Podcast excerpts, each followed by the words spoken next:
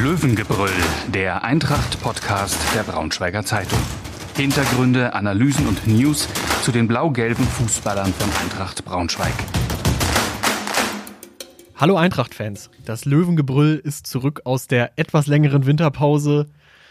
Neben mir sitzt Daniel Mau, mein Name ist Lars Rücker und wir sprechen heute über das vergangene Spiel der Eintracht bei 1860 München, den kommenden Gegner SC Freiburg 2, das Präsidentschaftsthema und wir gucken auch so ein bisschen zurück auf die Transferphase, in der die Eintracht ja auch das ein oder andere getan hat.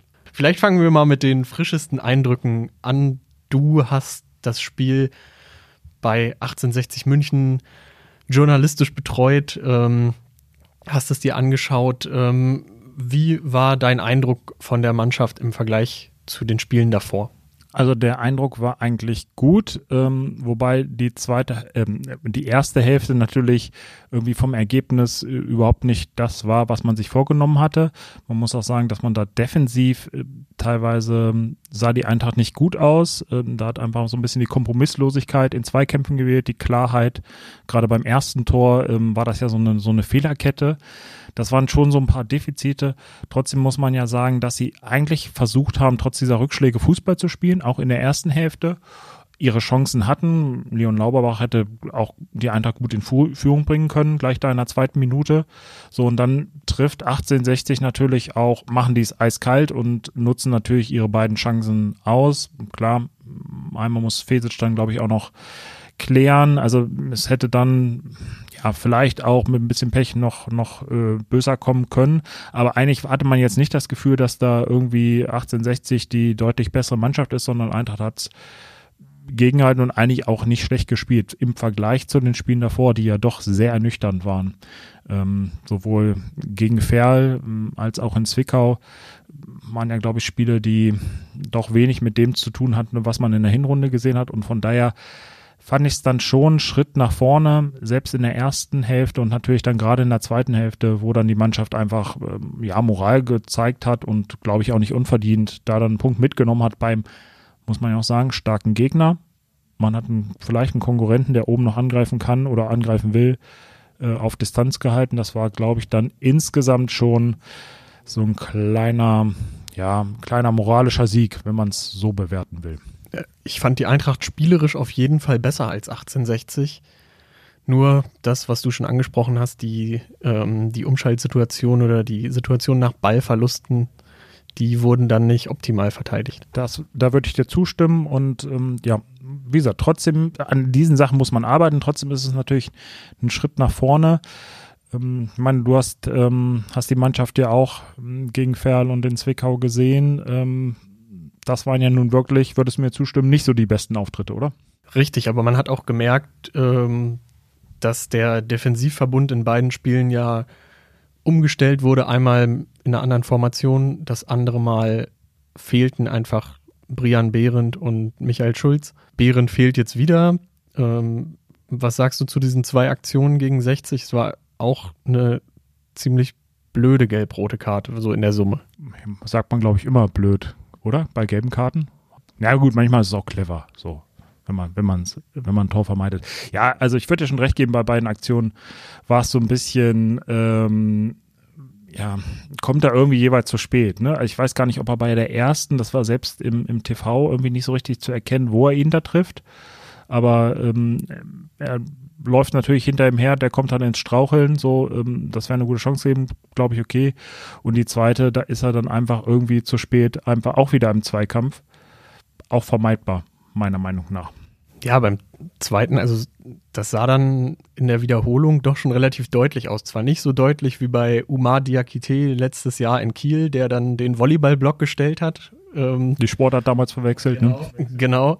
Ähm, aber trotzdem bitter, dass er jetzt gegen, gegen Freiburg wieder fehlt. Dann wird es natürlich auf die Viererkette hinauslaufen mit Strumpf an der Seite von Schulz. Ja, mache ich mir jetzt auch gar nicht so Gedanken. Ich, meine, sowas kann passieren. Das ist natürlich ein bisschen ärgerlich, dass er gerade wegen Gelbsperre gefehlt hat und dass er, ich glaube, die erste gelbe Karte kann auch passieren. Da irgendwie versucht er halt irgendwie hinzugehen, kommt, kommt ein Tuck zu spät, äh, erwischt den ähm, Gegenspieler vielleicht auch nur ganz leicht.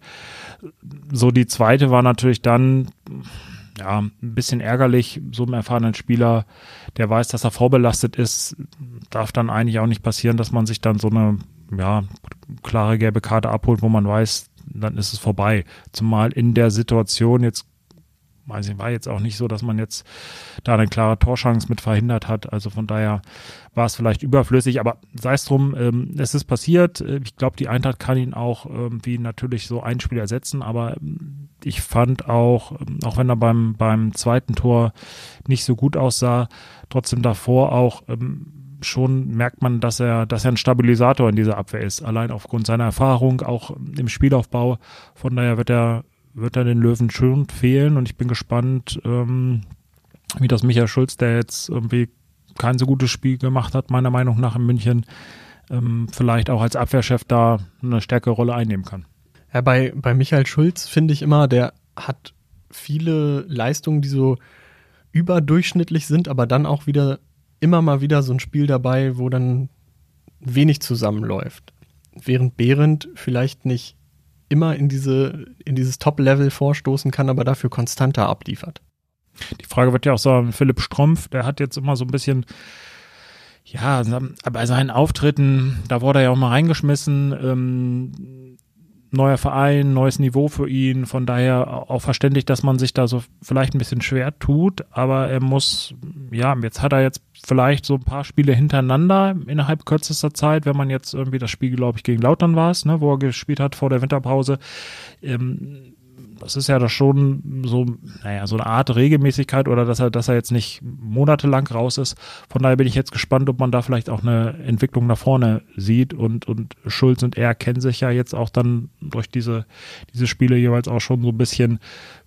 Also da hoffe ich schon, dass es dann ähm, ein bisschen besser funktioniert als die letzten Male, wo er dann auf dem Platz stand, ähm, auch wenn man dann sehr bemüht war, aber da hatte man schon das Gefühl, dass er ja so eine gewisse Unsicherheit an den Tag legt. Jetzt kommt ja auch ein U23-Team nach Braunschweig. Strumpf kommt aus einem U23-Team aus Hoffenheim, das letztes Jahr, glaube ich, sogar ähm, in der gleichen Liga gespielt hat. Müsste, ja. Von, Wenn wir von, in Erdkunde richtig aufgepasst haben. Ne? Genau. Dürfte das die Regionalliga Südwest gewesen sein.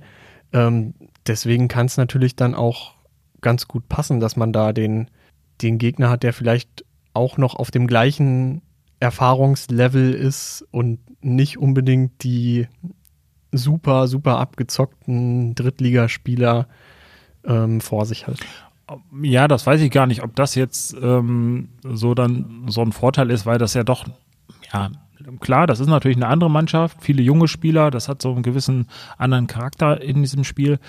Trotzdem ist das natürlich ein Drittligist und der eigentlich auch eine ganz gute Rolle in dieser Saison spielt. Äh, von daher weiß ich jetzt gar nicht, äh, ob das jetzt so für Philipp Stromp so ein Vorteil ist, aber klar, es ist natürlich das, äh, vielleicht hast du recht, dass er da irgendwie so ähm, eher, eher gegen Gegner spielt, die er, die er aus seiner Zeit in Hoffenheim kannte und dann vielleicht da nicht so ganz nervös rangeht. Also er hat es ja auch immer ganz gut gemacht in den Auftritten oder war bemüht, aber man hatte so ein bisschen so eine so das Gefühl, dass er so ein bisschen unsicher war.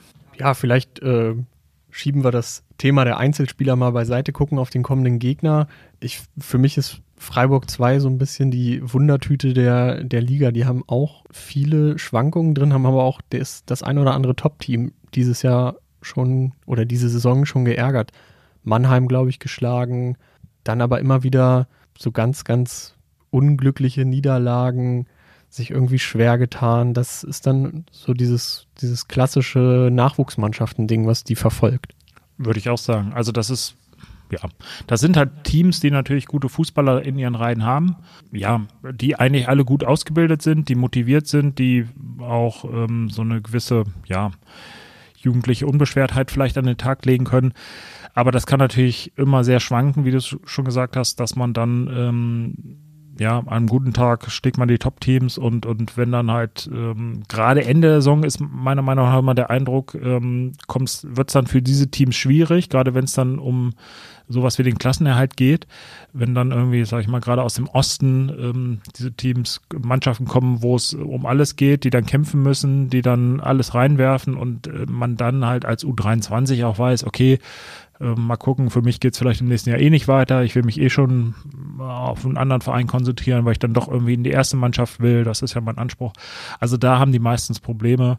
Ähm, ich glaube, Bayern München war mal so ein bisschen die Ausnahme, die dann mal irgendwie ja sogar, ähm, wo Eintracht aufgestiegen ist, äh, Meister in der dritten Liga wurde und, und wirklich oben dabei war. Aber selbst die haben ja dann im Jahr darauf einen bitteren Absturz erlebt. Also das sind schon Mannschaften, die immer ein bisschen schwer einzuschätzen sind. Ähm, weiß ich, wir haben ja einen Ex-Braunschweiger da äh, gegenüber in der Mannschaft. Was erwartest du von dem? Ja, der ist ja da einer der erfahrenen Spieler mit seinen 24 dürfte er jetzt sein. Patrick Kammerbauer, um den Namen auch mal. Um den Namen mal zu sagen, wenn wir schon genau. das Alter nicht wissen, ne? Ähm, ja. Ja, aber 24 kommt hin. Ist natürlich für ihn eine interessante Situation, weil er aus diesem Talentealter eigentlich raus ist. Er ist kein U23-Spieler mehr. Und ich denke auch nicht mehr, dass es für ihn in Freiburg nach oben geht, aber wahrscheinlich hat er. Ja, ich glaube, der Zug ist abgefahren. Mhm. Also dass der Potenzial hat und ein guter Box-to-Box-Spieler ist, wie man neu Fußballdeutsch dann sagt, das ist ja unbestritten. Aber ich rechne jetzt nicht mehr damit, dass, dass der jetzt den ganz großen Sprung nach oben macht. Und in Freiburg, da ist er wahrscheinlich dann geblieben, weil der, weil der Vertrag noch bestand, weil dann vielleicht auch keiner den, den Vertrag so übernehmen wollte, das Gehalt eines, naja, Bundesliga-Perspektivspielers zahlen wollte, dafür, dass er ja letztes Jahr in Braunschweig auch nicht die Riesensaison gespielt hat. Naja, bei ihm ist natürlich so zum Hintergrund schon wie du, wie du angedeutet hast. Ähm, ich meine, der kam ja damals aus, aus Nürnberg ähm, zum, zum SC Freiburg ähm, mit der Perspektive, er sollte sich jetzt da in dieser Erstligamannschaft nach und nach ähm, reinarbeiten, dann vielleicht auch in der ersten Liga eine gewisse Rolle spielen. So. Ähm, dementsprechend ist auch sein Vertrag, also was man gehört hat, ja, hat, glaube ich, Freiburg auch noch in der Zeit in Braunschweig ein bisschen des Vertrages übernommen. Also ähm, des Gehaltes, ähm, das muss schon relativ hoch gewesen sein für einen Drittligaspieler dann insgesamt. Und ähm, naja, ich glaube, die Braunschweiger, du hast es gesagt, also er hat ja jetzt auch nicht so richtig überzeugt. Trotzdem ist er ja irgendwie, glaube ich, auch mannschaftsdienlicher Spieler, einem, mit dem man relativ gut, ähm, den man irgendwie immer gebrauchen kann, so in so einer Truppe. Aber es stand dann, glaube ich, außer Frage, dass bei den ähm, Gehaltssummen ähm, er weiter verpflichtet wird. Und von daher, ja, ist es für ihn, denke ich mal auch, dass er einfach gesagt hat, komm, das Jahr nehme ich noch mit. Ähm, Gerade in Corona-Zeiten, wer weiß, was, was immer so kommt. Ähm, das ist ein guter Vertrag, vielleicht der beste, den ich in meiner Karriere unter äh, unterzeichnet habe oder unterzeichnen werde. Ähm, von daher kann ich es kann ich's aus seiner Sicht verstehen. Aber klar, das ist jetzt für ihn, denke ich mal, auch eher eine Sackgasse. Er muss sich dann spätestens im Sommer was anderes überlegen. Außer es gibt natürlich auch mal so Spieler, die dann irgendwie dauerhaft in so einer zweiten Mannschaft als Erfahrene bleiben. Da gibt es ja, glaube ich, auch in der Vergangenheit immer ein paar Beispiele, auch hier in der Region. Ja, beim Braunschweiger Publikum war Patrick Hammerbauer jetzt äh, nie, so, ne? nie so ganz der, der Sonnenschein, würde ich sagen. Es war immer so ein schwieriges Verhältnis, weil er ja doch, glaube ich, großes Potenzial mitbrachte, immer viel Einsatz gezeigt hat, aber es auch manchmal ein bisschen übermotiviert daherkam und wenig Abschlussqualität, glaube ich, bei ihm vorhanden ist. Ja, das Grundproblem bei ihm fand ich immer, dass er dass man das Gefühl hatte, so, so von seinem Auftreten und ähm, auch wie er sich angeboten hat, dass er schon jemand ist, der dann auch so ein Spiel lenken kann. Dafür waren dann aber auch oft sehr viele Stockfehler, ähm, also bei ihm dabei. Also kann mich an viele Szenen erinnern, dass er eigentlich gut den Ball fordert, ähm, dann versucht, Verantwortung zu übernehmen und dann springt der Ball dann doch wieder weg und dann kann er nicht sauber verarbeiten. Und wenn sich das natürlich so dauerhaft durchzieht, das ähm, wirst du natürlich auch schnell ähm, sag ich mal, von so einem Publikum so ein bisschen als Sündenbock ausgemacht, zumal er natürlich auch in einer zentralen Position spielt, wo man eigentlich sagt, okay, dann brauchst du dann ähm, schon, schon Leistungsträger und er hat es jetzt, meine, Mirko Boland war jetzt auch nicht der Filigrantechniker, aber der hat es dann durch andere Sachen ausgleichen können. Ähm, das ist Patrick Kammerbauer auch bei einem Einsatz dann irgendwie nicht so gelungen. Ne? Und Bohle hat natürlich immer mal wieder einen äh, eingeschweißt aus 20 Das Metern. hilft immer. Genau. Hat man Ähm, jetzt bei Jan-Henrik Marx ja auch gesehen. Ja, aber Publikum ist vielleicht ein gutes Stichwort. Gegen Zwickau war so der erste kleine Dämpfer. Da war jetzt kein, kein Braunschweiger-Fan mit dabei, aber im Spiel gegen Ferl zu Hause vor nur 500 Leuten hat sich dann doch schon so ein bisschen der Frust entladen. Ähm, da wurde auch schon mal der Trainer verbal ein bisschen härter angegangen. Es wurde nach dem Spiel ein bisschen gepfiffen. Es gab Buhrufe. Findest du das nach dem Start ins Jahr schon gerechtfertigt, Daniel? Ja, es ist ja mal so ein bisschen schwierig. Wenn die Leute das so empfinden, finde ich es auch immer dann doof, den vorzuschreiben, nee, das darf man nicht. Aber ich frage mich dann schon natürlich so ein bisschen, ähm, was ist so der Anspruch? Also das, das glaube ich, äh, Zwickau und Fair jetzt keine guten Auftritte waren. Ich glaube, das sagt jeder irgendwie bei Eintracht und hat, glaube ich, auch jeder so gesehen. Ähm, nichtsdestotrotz stehst du ja eigentlich, also bist Dritter, stehst äh, eigentlich immer noch gut da. Klar, Magdeburg, die sind wahrscheinlich weg. Kaiserslautern sieht auch, ja, sehr, sehr stabil inzwischen aus, haben einfach, muss man sagen, den besseren Lauf. Nichtsdestotrotz, ja, würde ich jetzt auch nicht, also verstehe ich dann nicht, dass so die Stimmung dann manchmal so umschlägt wieder ins Negative, weil da sehe ich jetzt keinen Anlass. Also ja, da wurden natürlich ein paar Erwartungen vielleicht auch in der Hinrunde geweckt und es wäre auch gut, wenn man jetzt vielleicht gleich, auch wenn man sich einen Zwei-Jahres-Plan gegeben hat, dieses Jahr schon aufsteigt, aber ja, meine selbst ein fünfter Platz wäre man ja zumindest noch in dem formulierten Ziel. Also von daher und noch ist alles möglich, auch auf, mit Blick auf Platz zwei würde ich mal sagen, selbst wenn man jetzt Magdeburg schon abschreibt. Von daher kann ich nicht verstehen, dass dann nach, nach ähm, so ja, zwei schwachen Spielen äh, dann schon so, so eine geknickte Haltung irgendwie bei den Fans. Ja, gerade nach der Hinrunde, die ja relativ viel Spaß gemacht hat. Oder man hatte auch den Eindruck, dass es dem Publikum wieder Spaß macht, zur Eintracht zu gehen. Ähm, und dann, wenn man mal im Vergleich sieht, was die Würzburger Kickers, der andere Absteiger jetzt abliefern, das sieht so ein bisschen nach Eintracht 2018, 19 aus. Und da wurde im Winter jetzt nicht ganz der große Umbruch gewagt und die stehen da jetzt immer noch hinten in der Tabelle. Also gerade mit Blick ähm, auf die Vergangenheit vor, vor ne, gar nicht allzu langer Zeit ähm, in Braunschweig muss man ja eigentlich froh sein, dass man das relativ gut hinbekommen hat, dass man eine Mannschaft hat, die irgendwie stabil wirkt, auch wenn nicht alles gut läuft und ähm, man zumindest eine Basis hat und ähm, was man der Truppe nicht vorwerfen kann, dass, dass sie nicht will, dass da nicht gekämpft wird. Also das würde ich schon unterschreiben. Und ähm, dass es in der Saison auch mal ein paar schlechtere Spiele gibt, das ist irgendwie, glaube ich, normal. Wie gesagt, also ich würde jetzt auch nicht so weit zu gehen, also muss jetzt niemand ähm, so, so ein schlechtes Spiel gegen Ferl irgendwie auch noch beklatschen und das super finden, dass, dass vielleicht der andere oder andere seinen Unmut äh, da äußert, finde ich auch okay. Ja, manchmal fragt man sich natürlich dann, ähm, was so, was so die Ansprüche sind oder wundert sich, wie schnell das einfach umschlägt. Die Zündschnur ist immer noch kurz in Braunschweig. Zündschnur Das ist kurz. vielleicht das so, war das Wort, was ich gesucht habe. Genau. Ähm, ja, gucken wir doch nochmal aufs kickende Personal. Im Winter ist viel passiert. Ähm, vier Personalien, drei Zugänge, ein Abgang. Wenn ich es jetzt richtig im Kopf habe, ich hoffe, ich habe keinen vergessen. Ähm, vielleicht legen wir los mit dem letzten, der gegangen ist, Felix Stumpe. Nachwuchsspieler, hatte ein schwieriges erstes Halbjahr, ein Kurzeinsatz gegen 1860, meine ich, als Behrendt dann in der letzten Minute oder in der Nachspielzeit das Tor reinköpft. Ein Kurzansatz auf jeden Fall. Genau, ansonsten ähm, viel Erfahrung in der Landesliga gesammelt bei Eintracht 2 und da weiß man ja immer nicht so richtig, bringt das ein Jugendspieler weiter oder ist es nicht doch besser, jetzt beim Regionalligisten in Halberstadt ähm, dann auf höherem Niveau Spielpraxis zu sammeln. Haben ich, irgendwie war die Entwicklung ja so ein bisschen naja, absehbar. Ne? Also ich fand in der Vorbereitung hat er eigentlich die, die ganz gute Eindrücke so bei mir hinterlassen, zumindest das, was ich gesehen habe, auch in so den Testspielen.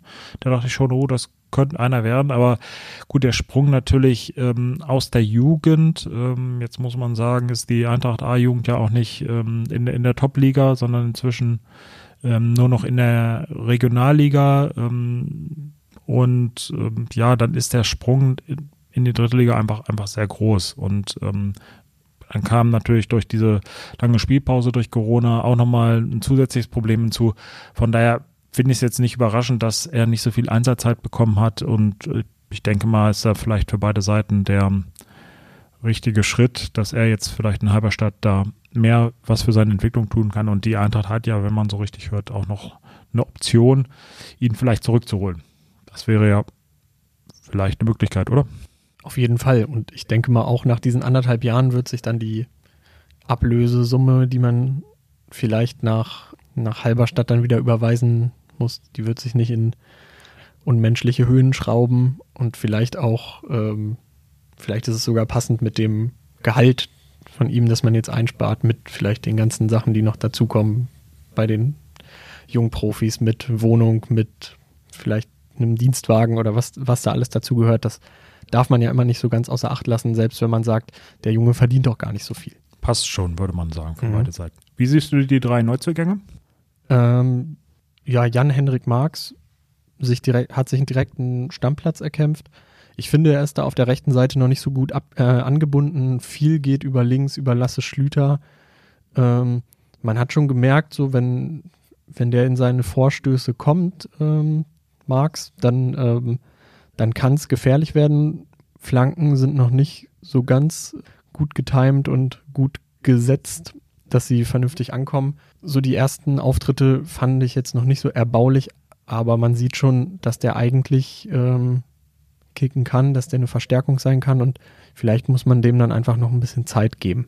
Ich meine, er hat ja auch lange nicht, oder was heißt lange nicht, er hat nicht viel gespielt in den vergangenen Monaten ähm, in Ingolstadt und von daher ist es, denke ich, irgendwie auch normal, dass er sich ein bisschen schwer tut. Ähm, ich fand die Auftritte auch durchwachsen eher. Ähm, jetzt hat er natürlich vielleicht durch das Tor bei 1860 ähm, Auftrieb bekommen, war auch gut gemacht, auch weil ein bisschen Glück dabei war, dass er der Torwart dann, äh, kam er doch, glaube ich, relativ zentral, der Torwart den nicht abwehren konnte, aber äh, er nimmt das mit Risiko, nimmt das Volley gut, äh, war ein wichtiges Tor, mm, schön gemacht dann und von daher, das kann ja so einem Spieler auch, ähm, wenn eigentlich ähm, die Defensivarbeit seine Hauptaufgabe ist, schon ein bisschen Auftrieb geben und wird ihm, denke ich mal, auch Auftrieb geben. Und er hat jetzt, äh, wenn ich richtig rechne, vier Spiele ähm, ja, am Stück fast alle über 90 Minuten. Einmal wurde er, glaube ich, kurz vor Schluss ausgewechselt, ähm, absolviert. Und das wird ihm, denke ich mal, auch ein bisschen Sicherheit geben und ähm, vielleicht die eine oder andere Schwäche, die er gezeigt hat, noch, noch ausbauen können. Bei den beiden anderen kann man noch nicht so viel sagen, oder? Ja, beide einen netten Eindruck im Interview gemacht, kann ich zumindest sagen. Ja, das ist ja schon mal etwas. Ja. Genau, also ich bin gespannt auf äh, Fabrice Hartmann das ist, glaube ich, einer, den man zumindest jetzt in der Anfangszeit, wo er sich noch ein bisschen akklimatisieren muss, trotzdem immer von der, von der Bank bringen kann. Ähm, bei Julian Bauer war es, glaube ich, klar, dass da nicht, dass man den nicht so schnell auf dem Feld sehen wird und selbst wenn irgendwas bei den Torhütern passiert, dann ist wahrscheinlich immer erstmal Yannick Bangso ähm, in der Rolle, dass er Yasi ersetzt und ähm, Bauer würde dann auf die Bank rotieren. Das hat er aber auch im Gespräch gesagt. Das ist ihm klar, welche, welche Rolle er da einnimmt.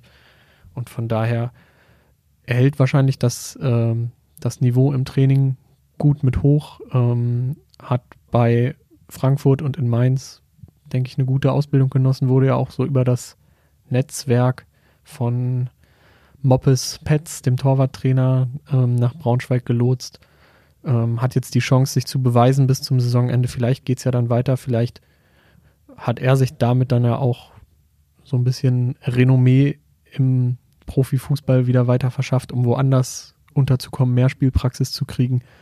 Und die Eintracht sucht sich jemand anderes, aber da heißt es ja eigentlich nur abwarten. Hättest du, hättest du den, ähm, sage ich mal, noch mehr Neuzugänge oder vielleicht ja, mehr Neuzugänge gewünscht, die vielleicht gleich weiterhelfen. Also nicht nur Jan-Henrik Marx, der dann halt von Anfang an spielt, sondern auch, keine Ahnung, noch in der Offensive ein, womit gut bei Hartmann muss man jetzt mal abwarten. Ähm, der war jetzt, glaube ich, noch nicht so lange dabei, ähm, dass er vielleicht gleich Stammplatzansprüche anmelden kann, kann ja noch kommen, aber ähm, so war jetzt halt ähm, keiner dabei.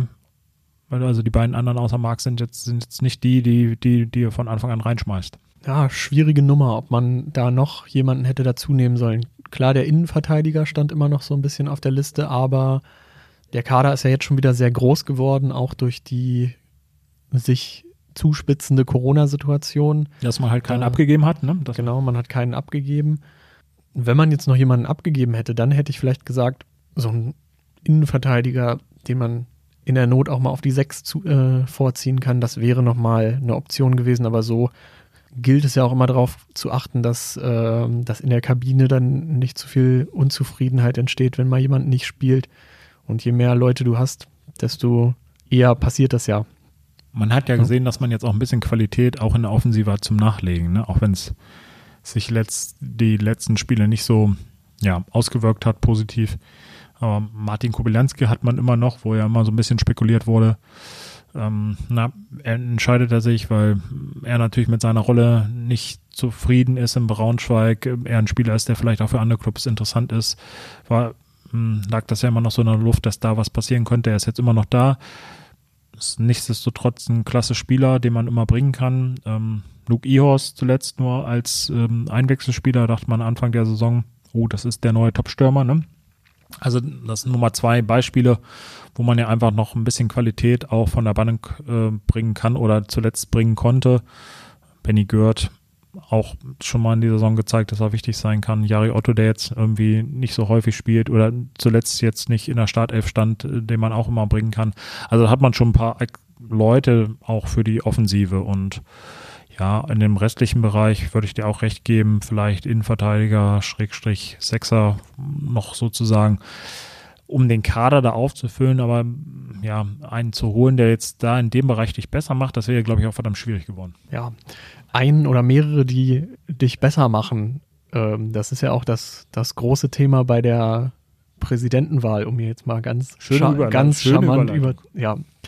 Ähm, du hast beide Kandidaten, Kandidatinnen kennengelernt, äh, sie interviewt. Welchen Eindruck machen die denn auf dich so jetzt knapp einen Monat vor der außerordentlichen Mitgliederversammlung, auf der dann ja auch die große, äh, viel erwartete Wahl steigt?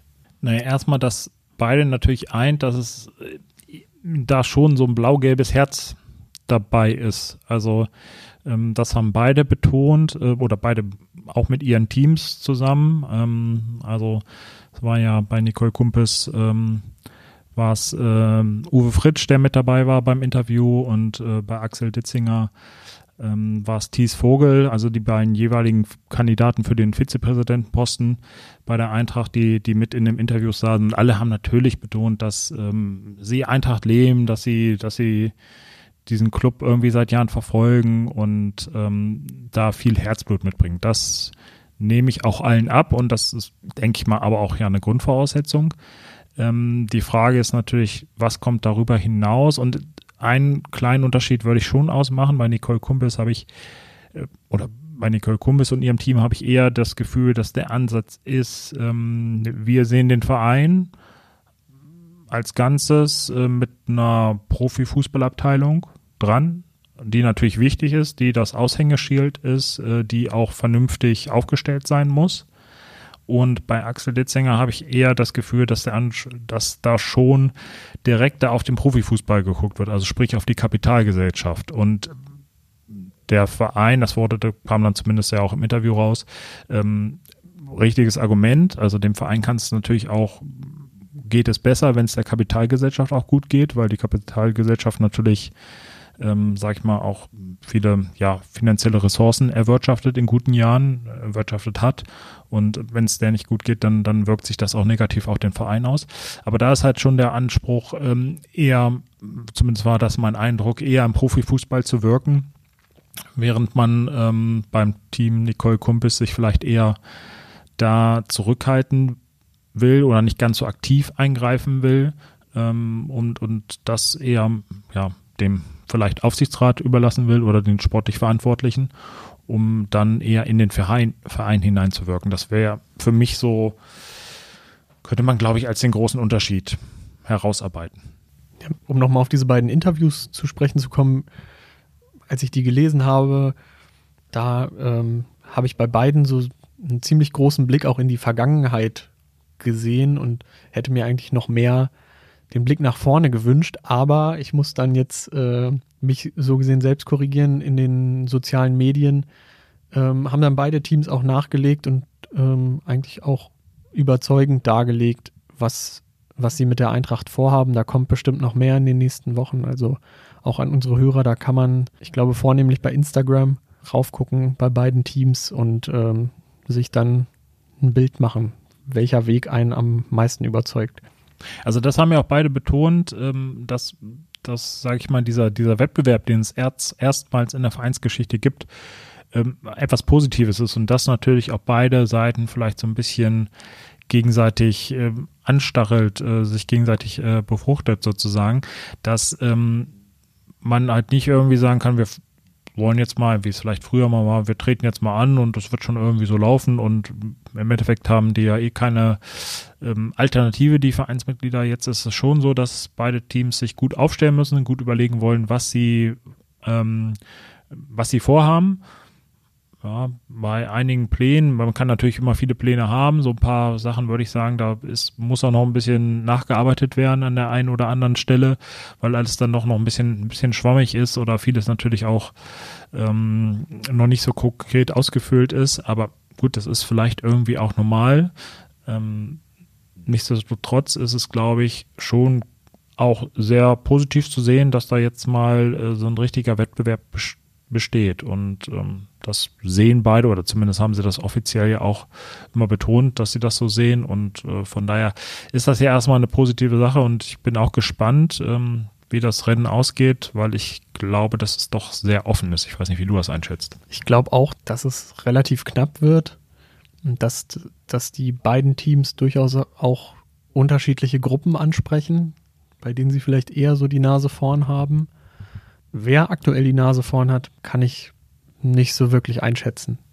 Das ist ja auch anders als jetzt, ähm, man hat ja keine Umfragen irgendwie, ähm, weiß nicht, bei so politischen Wahlkämpfen, Bundestagswahl zum Beispiel, um mal ganz groß anzufangen, hat man ja auch immer so, so, ja, so ein Stimmungsbild. Hier ist es ja auch, darf man nicht vergessen, also natürlich ist das irgendwie von öffentlichem Interesse, trotzdem ist es ja so ein geschlossenes System, um mal, ne, also da entscheiden im Endeffekt die Vereinsmitglieder äh, und nicht irgendwie alle Fans im Stadion. Und äh, selbst bei den, bei den Mitgliedern gibt es ja dann auch nochmal einen Unterschied zwischen, äh, wer hat dann Stimmrecht, wer hat kein Stimmrecht, äh, weil es auch passive oder ähm, ja, passive Mitglieder oder Fördermitglieder gibt, glaube ich.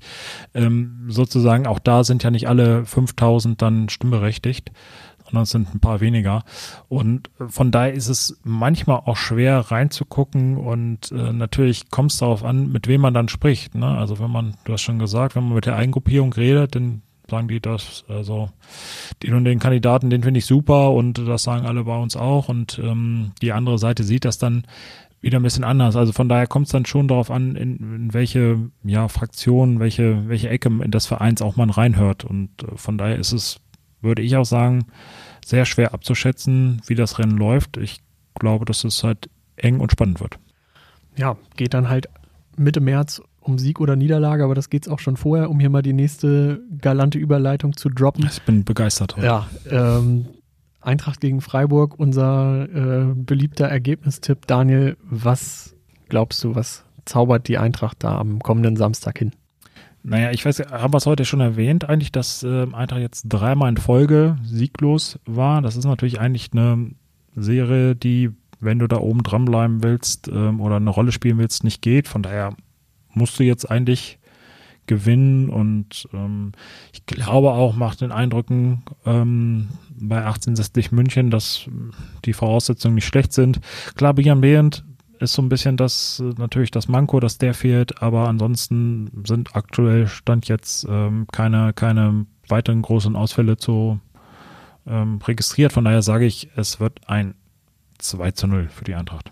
Ich sage, ohne Gegentor kommt die Eintracht am Samstag nicht aus und äh, gewinnt aber 2 zu 1. Ja, ist doch auch schön. Ja. Dann sagen wir mal, bis zum nächsten Mal. Bis dann. Mehr Podcasts unserer Redaktion finden Sie unter braunschweiger-zeitung.de slash podcast.